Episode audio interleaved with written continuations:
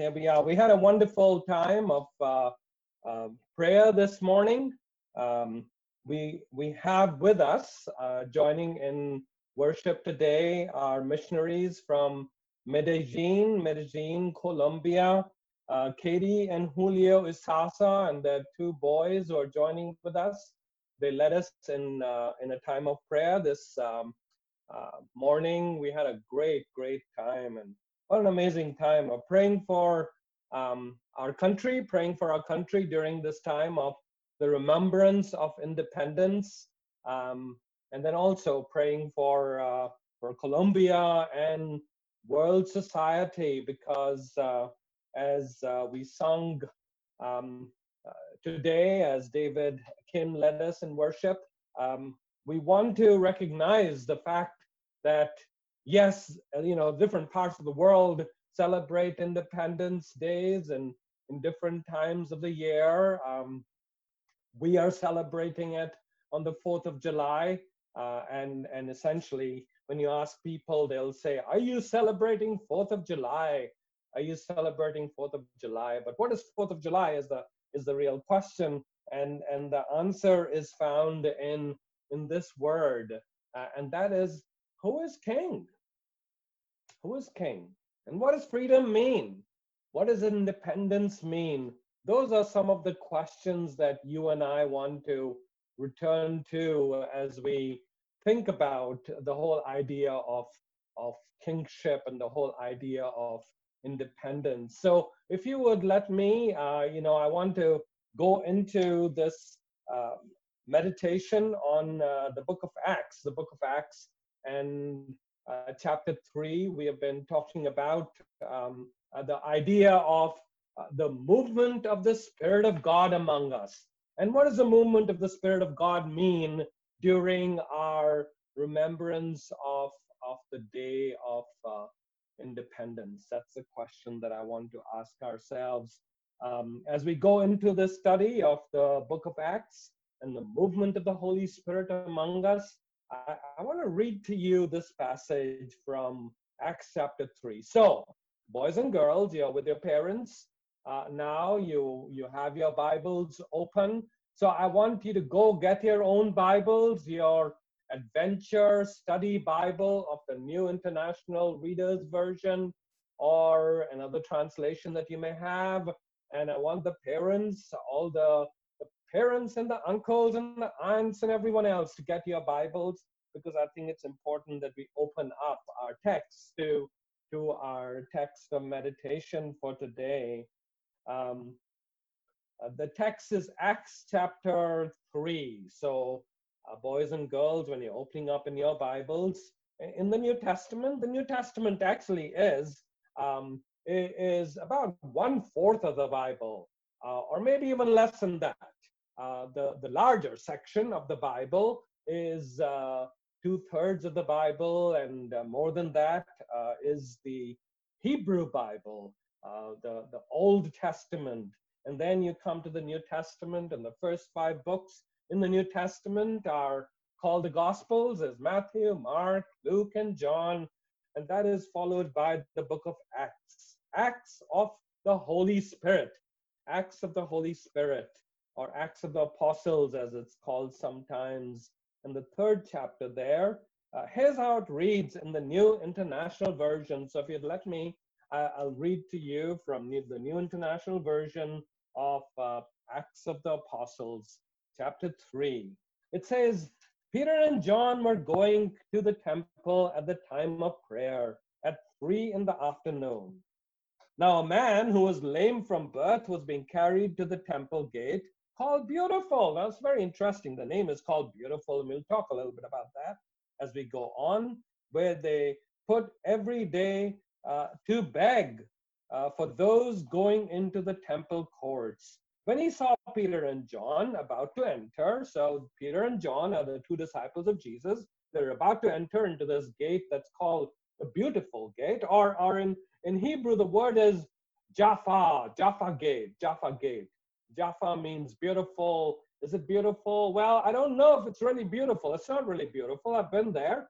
Um, that is the place where all the people that are the discards of society were put together and they were begged there. So regular people will not enter through that gate. Uh, it'll be only those people who want to hide from others because of one reason or another.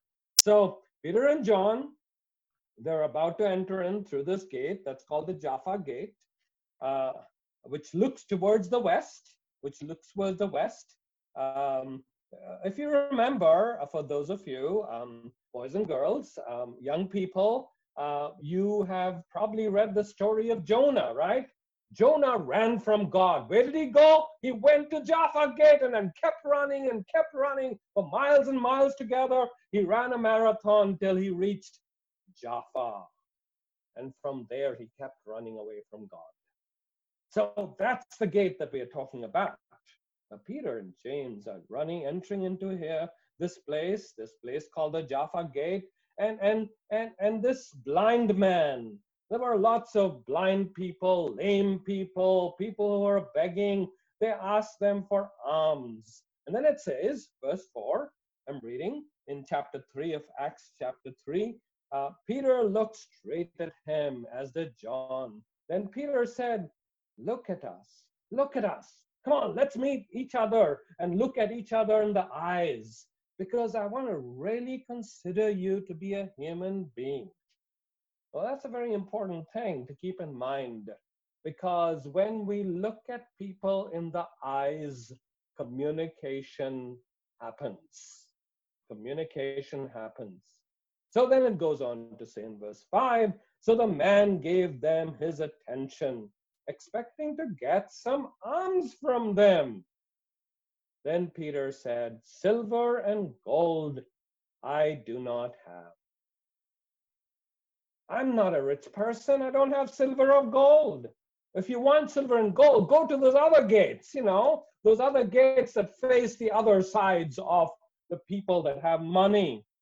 So he says, Silver or gold I do not have, but what I do have, I give you. In the name of Jesus Christ of Nazareth, walk.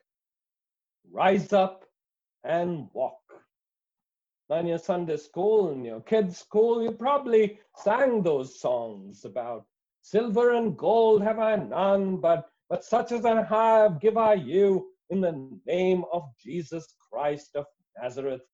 Rise up and walk. And then taking him by the hand, he helped him up. Very important. And instantly the man's feet and ankles became strong I like that word because in Hebrew, that word is Boaz. It became strong. Oz, Boaz became strong. He jumped to his feet and began to walk. Then he went with them into the temple courts and he was walking and he was jumping and he was hollering and he was shouting. This guy was just beside himself and praising God when all the people saw him walking and praising God, they recognized him as the same man who used to sit begging at the temple gate called Beautiful. Was it unbeautiful? I don't know. It was called Jaffa Gate. And they were filled with wonder and amazement. They were astounded at what had happened to him. Now I'm gonna I'm gonna stop reading the text here. There is more to it, a lot more to it, and we'll be talking about it. But what does independence mean is the question. Peter and James, they go to this place called the temple, and all the while they're remembering something. They're remembering Independence Day. Now, in the Bible, there are two Independence Days so so bear with me as we as we go into a narration of this independence day the first independence day in the bible is called the independence from slavery this was commemorated on the day called passover passover is the first great independence day in the bible there is a second Independence Day, and that happens during springtime. We will talk more about it. That happened, oh, more than 50 days from now, before this time, Independence Day number one happened. But there's also another Independence Day, and that Independence Day happens uh, later on in the fall, and we'll talk about that as well. That's a second day of independence and that's called the day of freedom, the day of atonement, uh, the day of jubilee, when Jesus will come and he will truly be king. There's two Independence Days. There's Independence Day from slavery, which commemorates what happens during the time of Exodus. But then there's another Independence Day, which happens in the fall, and that is a futuristic Independence Day where people recognize that God will be king, where Jesus will come and he will be king of kings and lord of lords. And between these two independence days, we have this life now that we are leading, in which you and I need to recognize that Jesus is king. And so, toward the end of the service, we will be recognizing that. We'll be recognizing that in something that's called the communion table. So I hope you have this ready, moms and dads, uncles and aunties. I hope you have the communion bread uh, and the communion grape juice ready because we will be recognizing Jesus as King. If you don't, please go ahead. Maybe one of you can go and get that ready so that we can celebrate this together. And I'm hoping that I don't drop this. So, what's the first Independence Day all about? It wasn't a very easy thing for the people to remember, for Peter and James and all the disciples. This was the day in which Jesus, their Messiah, their Lord, he went, first of all, riding on a donkey. And as he rode on a donkey, it was really the Greek word that's used there is the female colt. It's it's the baby donkey, and that's a derogatory term. It's a derogatory term in Greek, it's a derogatory term in, in Aramaic, it's a derogatory term in Hebrew. It's a term that no one wants to use for anyone else. Only when they wanted to use bad words to someone will they use that term. But Jesus went riding on that. Why? He was king, but he was a different kind of king. He rode on that. And all the kids came out, and everyone that was suffering so much under the hand of an occupation army called the Romans, who were suffering so much under the mighty rule and, and, the, and the horrible rule of the Romans came out and they said, Hoshiana, save us, O Lord, save us. You are the King, you are the Messiah, save us. And, and so Jesus goes and he's listening to the cries of these people. Hoshiana, Hoshiana, Ana Adonai, Ana Adonai, come, O Lord, save us because we are suffering, is what they were saying. And then Jesus goes into the temple. That happened. We recognize that on Palm Sunday. That happened. And Jesus then goes into the temple and he sees these Pharisees and these Sadducees, people who were ruling the temple at that time, and they thought they were kings of the temple, and they thought they could do whatever they wanted to to other people. So they took advantage of the people. And Jesus goes in there, and I'll read a little bit for you from Matthew chapter 1. As when Jesus entered into Jerusalem, the whole city was stirred and asked, Who is this? Who is this? Matthew chapter 21 and verse 10. Verse 11 says, The crowds answered, This is Jesus, the prophet from Nazareth in Galilee. They recognize that. Verse 12 says, Jesus answered the temple courts, entered the temple courts, and he drove out all that were buying and selling there. He overturned the tables of the Sadducees, the money changers, and the benches of those selling doves. And it is written, he said to them, My house is called the house of prayer. What is this? You've made it a den of robbers. That's what Jesus did. Because the politicians of those days were doing horrible things to the people that they were that, that were under them. And so Jesus, he he cleared their tables. He cleared their tables. And of course, there's little children, and the little children were singing songs, beautiful songs of lament and saying, Save us, O Lord, save us. Then came the Independence Day Eve, when Jesus gets together with his disciples. And they're celebrating Independence Day Eve. And he says to them, I know that you're celebrating Independence Day Eve. And I know you have sacrificed the sacrificial lamb, the Passover lamb, on this day of the Independence Day Eve. But I want to tell you something. I am this lamb. I will be sacrificed. I will be hung on a tree. I'll be lynched on a tree. My blood will flow down. My body will be defaced and sacrificed. And of course, the disciples looked at him, especially Peter, this great macho guy, this muscular guy, who looks at Jesus and says, Not over my dead body, Lord. I will not let these things happen to you. I will sooner die than let these things happen to you. And so Jesus looks at him and says, Peter, Peter, come on, come on. Before the rooster crows, you're going to deny me three times. And sure enough, on the day of independence, Jesus was killed. On the day of independence, Jesus was killed on the cross. He was lynched on the tree. He was crucified. And he died for our sins. And the people were beside themselves but Jesus then arose from the dead and he appeared to the disciples for 40 days. And, then he would appear and disappear, appear and disappear.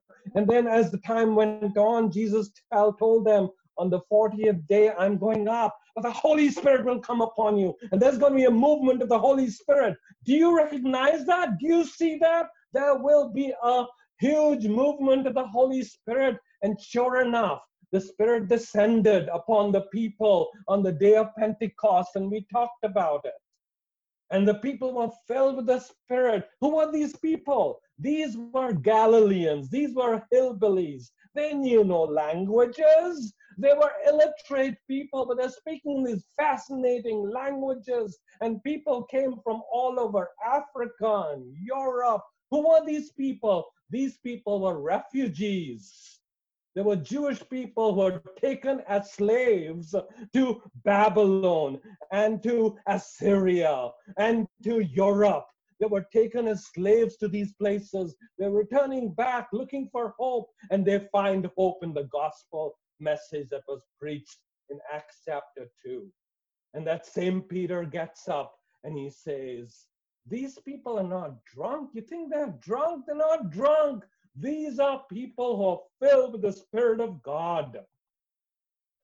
And so the disciples went on from that time onwards. That same Peter who denied Jesus, who said, I don't know him, to little kids and to everyone else, that same Peter gets up and with boldness he proclaims Jesus as King.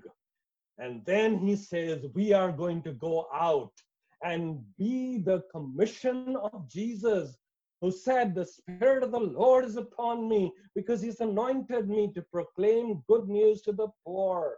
He has sent me to proclaim freedom from for the prisoners. He has sent me to proclaim recovery of sight to the blind and to heal the lame and the lepers and so on and so forth to set the oppressed free to proclaim the year of the Lord's favor, to proclaim that final great independence day that will happen when the shofar will be blown and everyone will be free because Jesus is king. So, two independence days. It is keeping in mind that that second independence day will come when Jesus will be king, that the, the disciples of Jesus went and look at what they did. I'm going to very quickly go over the text of Acts chapter 3 that I read. So open up to your Bibles to Acts chapter 3 as we remember the remembrance of Independence Day. You know, it's not about firecrackers and all that. All that is fine. All that is good and it's great. I think we need to do that. But we need to remember what is the meaning of independence. We need to recognize that it was on Independence Day that Jesus was crucified on the cross by the Romans. We need to remember that. And that is what they remembered as they go. Where did they go? Look at this. They go to the temple. Why do they go to the temple? They go to Jaffa Gate. Why do they go to Jaffa Gate? Because that is where the most destitute of destitute people are sitting like the blind people and the lepers and the lame, and no one wants to go near them. That's not the gate that the Sadducees would go through. The people who are in power, that's not the place that the Pharisees will go through. There were four, three other gates that they went through, not Jaffa Gate. But Peter and John, they go through Jaffa Gate which, yes, is called beautiful, but really, is it beautiful? It's the most horrible entrance to the temple. But Peter and John go through that gate. Why? Because they know that that's where Jesus wants them to go. They go there because the most destitute of destitute people will be there. They go there because that is where not the who's who will be there, but it's the people who really need the gospel, who need freedom, who will understand the meaning of freedom.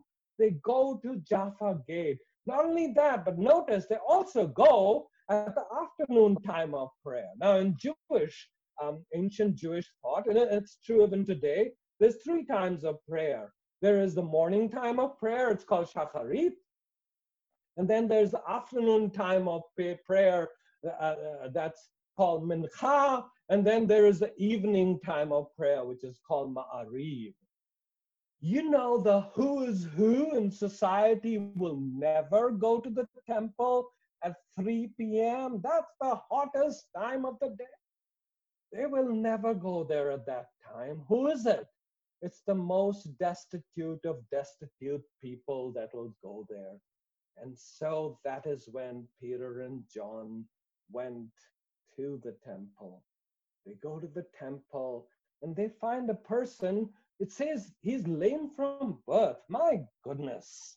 This man, not only is he lame, but he's lame from birth. This this person has never walked. And, and of course, people during that time, they will have all kinds of reasons. They'll say, oh, he must have done something wrong in his last life said some people. That's why he's lame. He was born lame. There's got a handicap, and this handicap is because he must have done something wrong in his last life. Others said, no, no, it was the parents that did something wrong in their life, in, in that life, and that's why look at this kid that's born to them. This kid is born to them because they've done some evil in their life, and, and so there'll be all kinds of reasons given. And I come from India, and those are the kinds of reasons that are given in India today.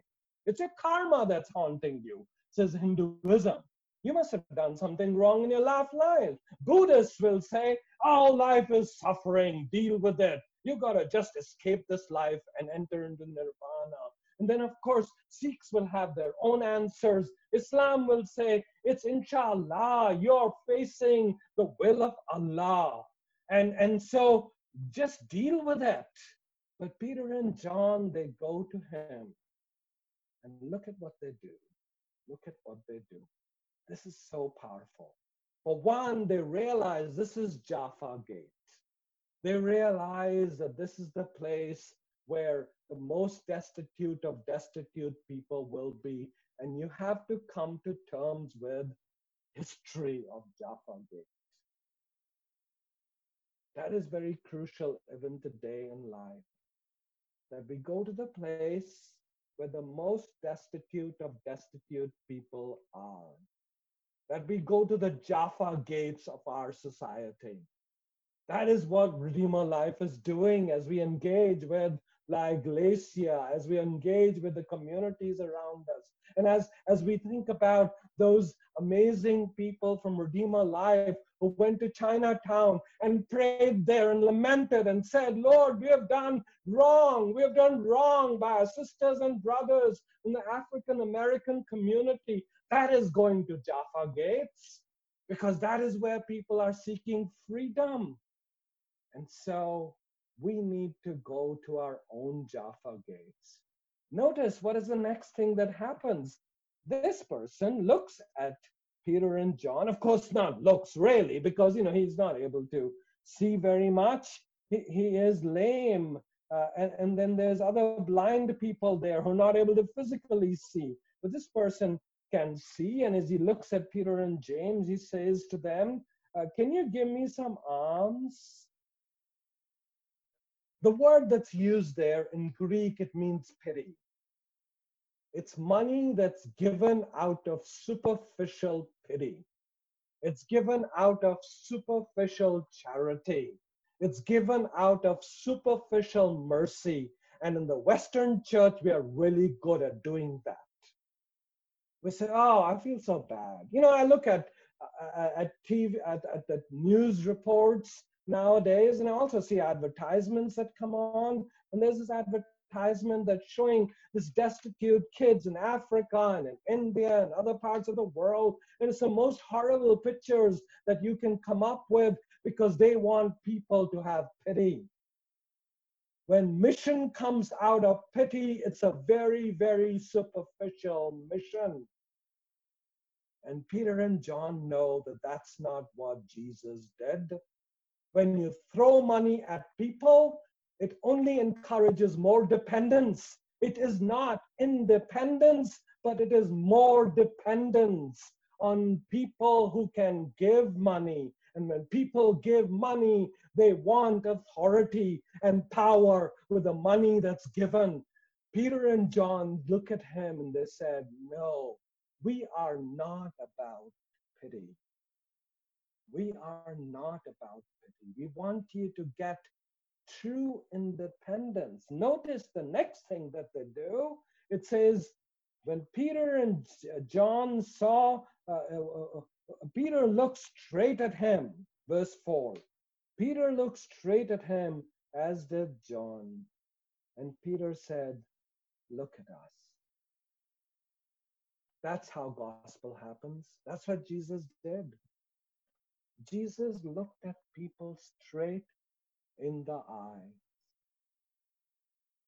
Because when there is no deep, heartfelt, from your inner being communication, when there's no identification, there cannot be any communication.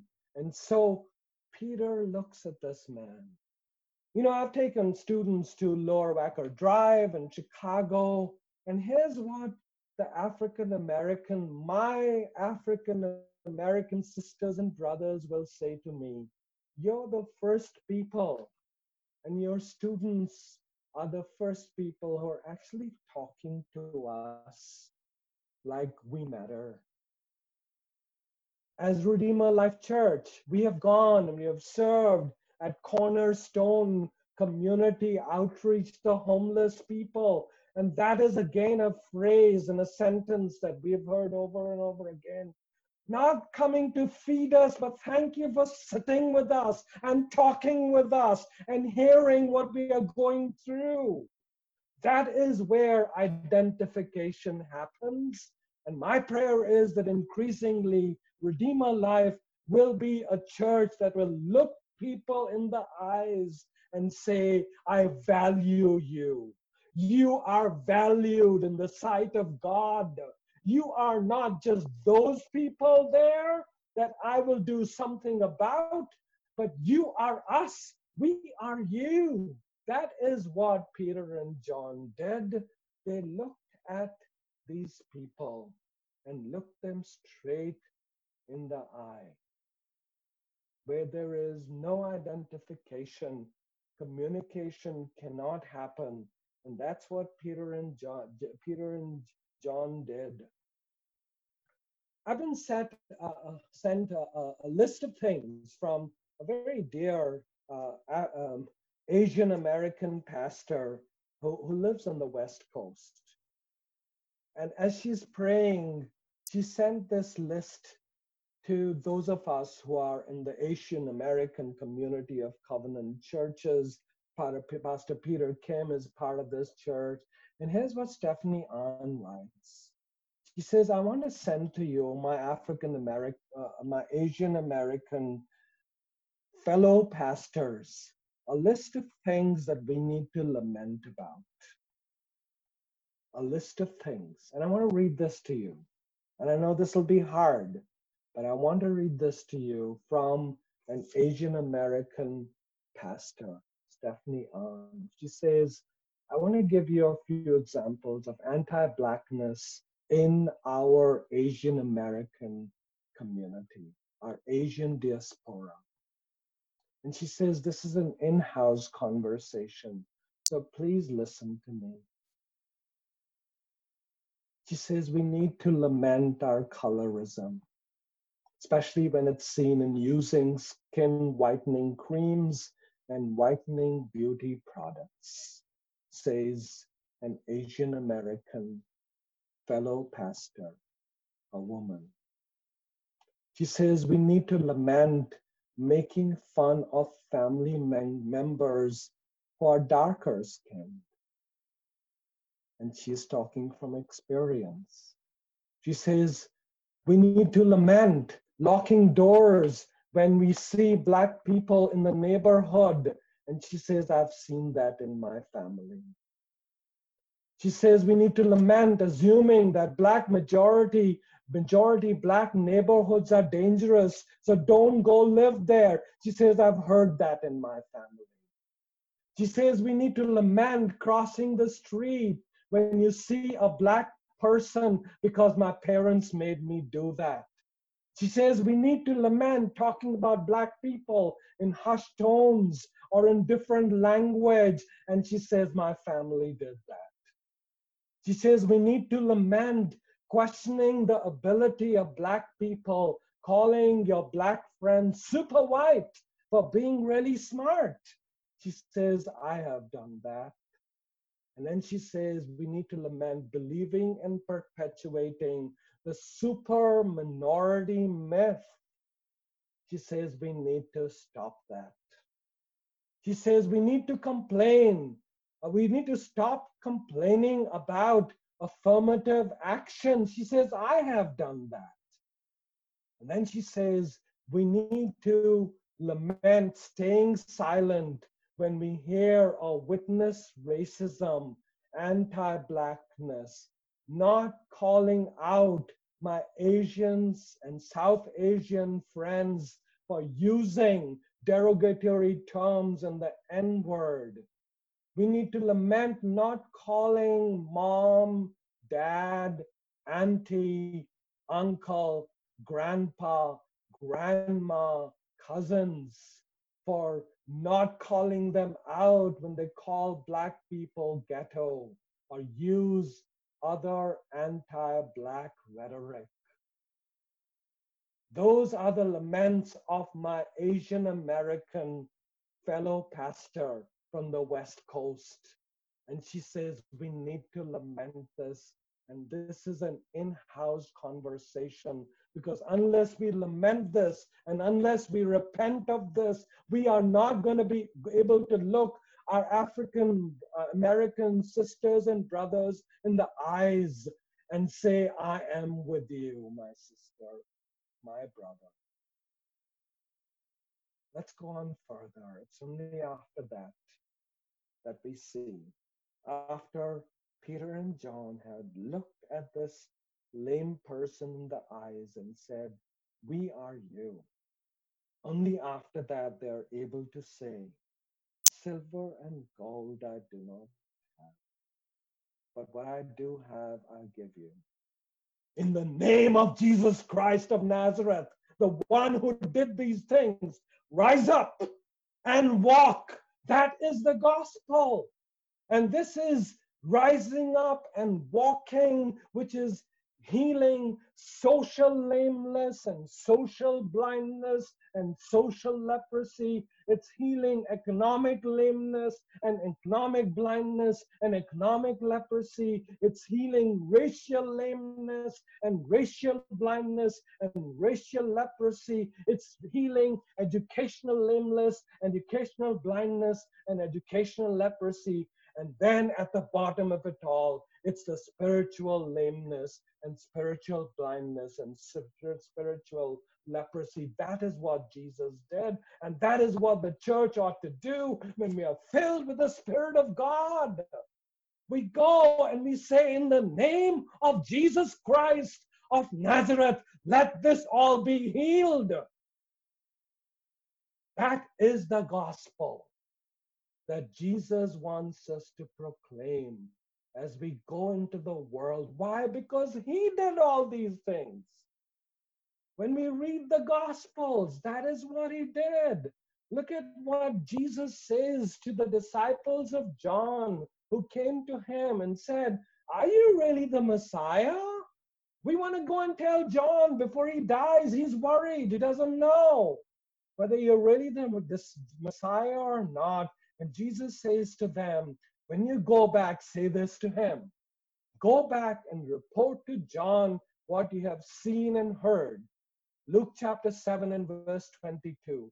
The blind receive sight, the lame walk, and those who have leprosy are cleansed, the deaf hear, the dead are raised. And this is how the gospel, in Hebrew, the word is Bashirah, in Greek, the word is Evangelion, is proclaimed to the whole world to the poor. Go and tell them. And that is the message of the church. It's to go and give the whole gospel in the name of Jesus Christ. Be healed.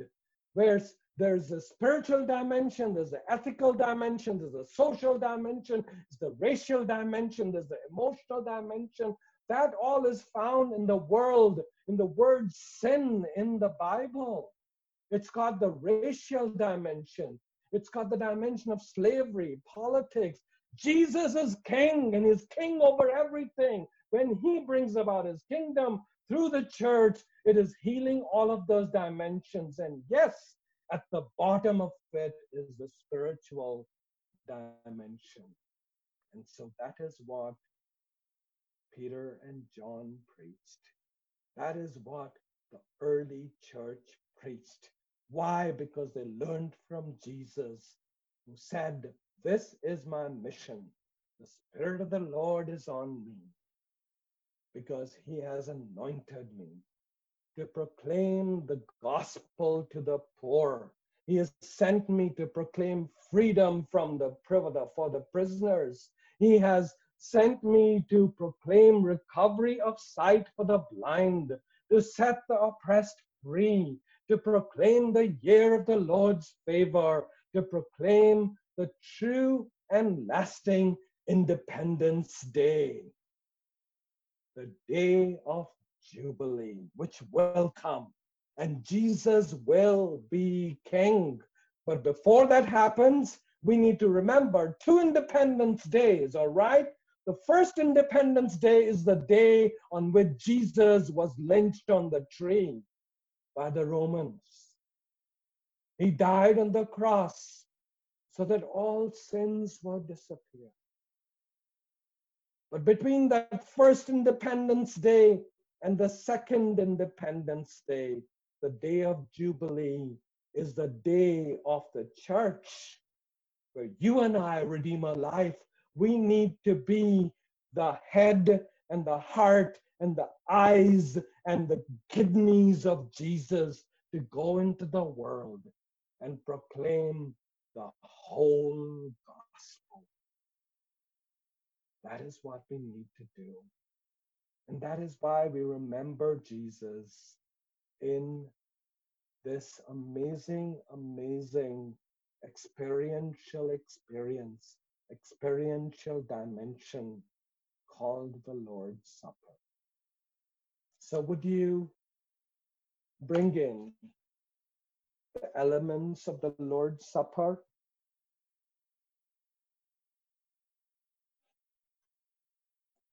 as I am here.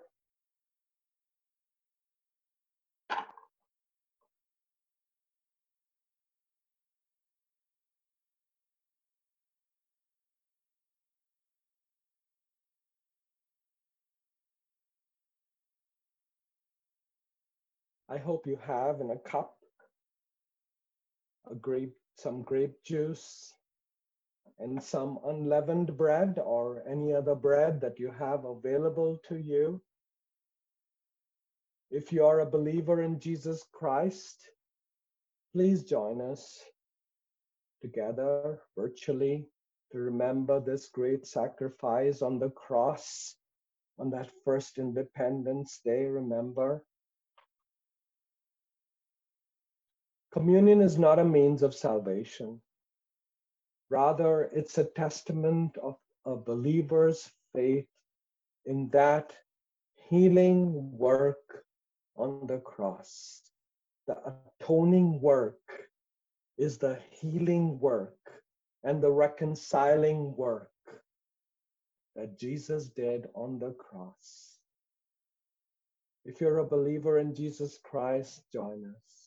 If you're not a believer in Jesus Christ, we invite you to accept his sacrifice on the cross for you.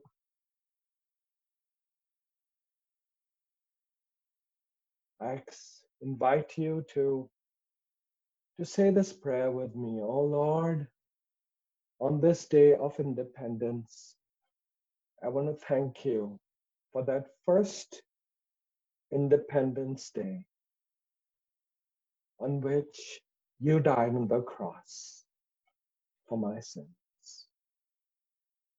I want to thank you for that sacrifice where your blood was shed for my sins on the cross, where your body was sacrificed on the lynching tree for my sins. I accept that sacrifice, O Lamb of God. And I pray that you would forgive me and heal me. If you've said that prayer, I invite you to partake of this, the Lord's table. I request the parents to guide your children. If your children have truly confessed Jesus as their Lord and Savior, they are welcome to partake of this very, very powerful experiential dimension of the body and the blood of Christ. This is the Lord's table. And our Savior invites those who trust Him to share this feast, which He has prepared on that first Independence Day so come to the sacred table, not because you must, but because you may. Come to testify not that you are righteous. We are not righteous. We are not holy. It's only in Him that we have rightness and holiness. But that you sincerely love our Lord Jesus Christ and that you desire to be one of his true disciples. Come not because you're strong, but because you're weak. And I'm weak, not because we have any claim on the grace of God, but because in our frailty and sin we stand in constant need of His mercy and His help. Come not to express an opinion, but to seek His presence and His power. So, would you pray with me this prayer of confession as we go into this amazingly powerful experience? Would you repeat after me? Oh Lord, our God, we have sinned against you.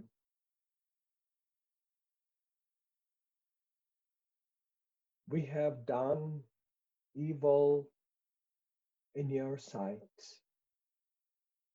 Sometimes not willfully, Sometimes these are not sins of commission.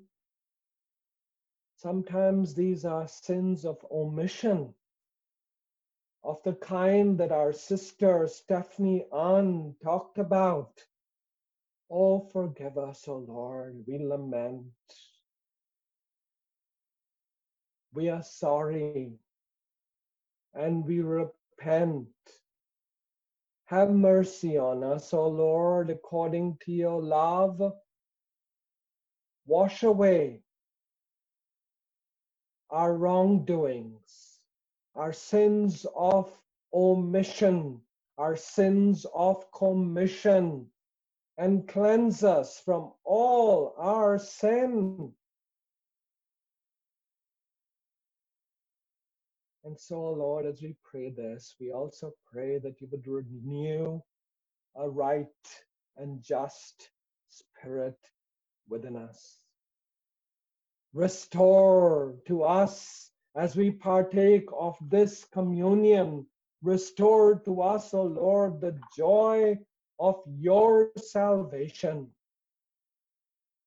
through Jesus Christ our Lord. Amen. Our Lord Jesus Christ, as they were delivered to the Apostle Paul, said these words The Lord Jesus Christ, on the night he was betrayed, he took that unleavened bread and when he had given thanks, and he said, Baruch atah Adonai Eloheinu melech haolam, hamotzi lechem min hashemayim. Thank you, O Lord, said Jesus, that I am the bread of life that has come from heaven. And this is in remembrance of me, said Jesus. And he broke it. And he said, This is my body. That is for you. Do this in remembrance of me and that first great day of independence. In the same way, our Lord Jesus, he took the cup.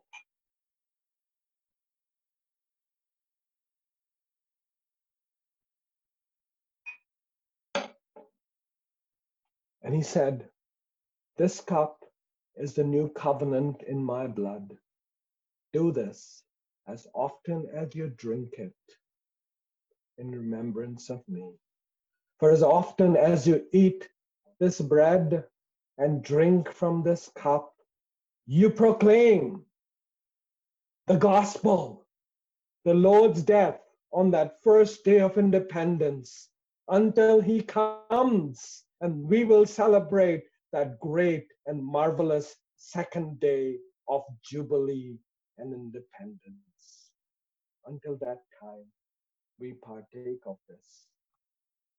So I invite you, my brothers and my sisters, to take that broken body of Christ and the cup of salvation and pray along with me. Our gracious Lord, each time we approach this table, we are reminded that you are the giver of great gifts and that life loses its wonder and purpose without your gift May we receive this bread as a gift for the redemption of our lives. And may we receive this cup as a gift for freedom from our fears. May we receive your grace as a gift of light for our world's darkness and sin. We give you thanks for these holy gifts and for the gift of this sacred meal and the gift of your forgiveness. Bless and be known to us again through it, O Lord, as we have confessed and we partake of this, your body and your blood. In the name of Jesus, we pray. So, beloved, I want to invite you to take the bread which is in your hands, and someone in the family, would you go and distribute it to others in the family? Take and eat. This is the body of Christ, which is broken for you.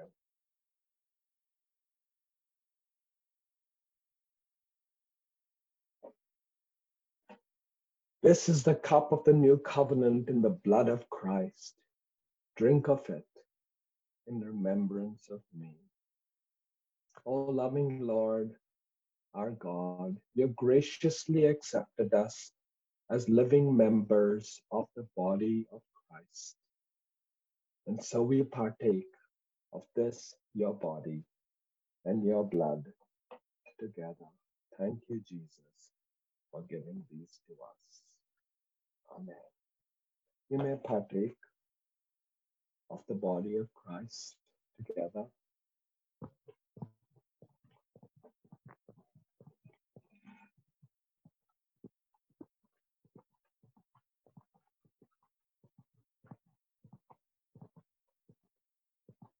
And the cup of the new covenant.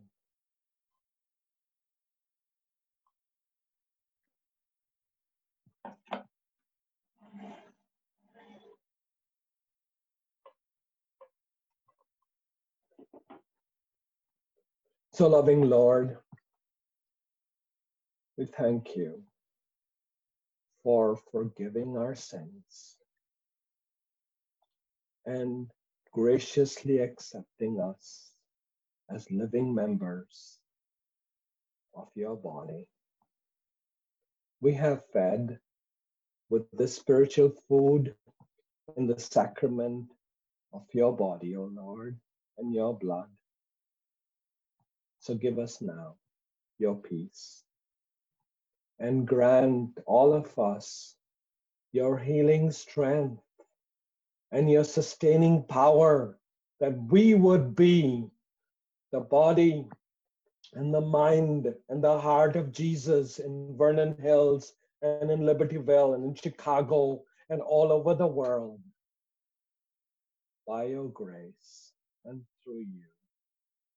O Jesus Christ, our Lord.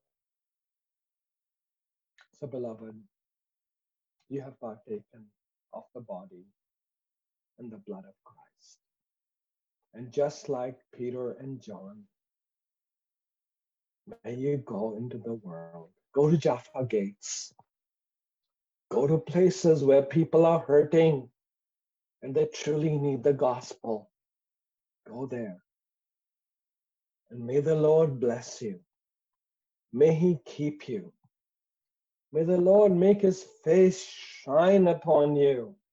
May you know the power of the Spirit of God as you say to people, in the name of Jesus Christ of Nazareth, rise up and walk. May he be gracious to you. May he lift up his face upon you today and in the days to come. And may you know his peace, his shalom, as you seek to be peacemakers in this world and break all barriers, all walls that human beings have created. Because in Jesus' name, you shall bring peace. Go in this, the name of Jesus, our risen Lord. Amen.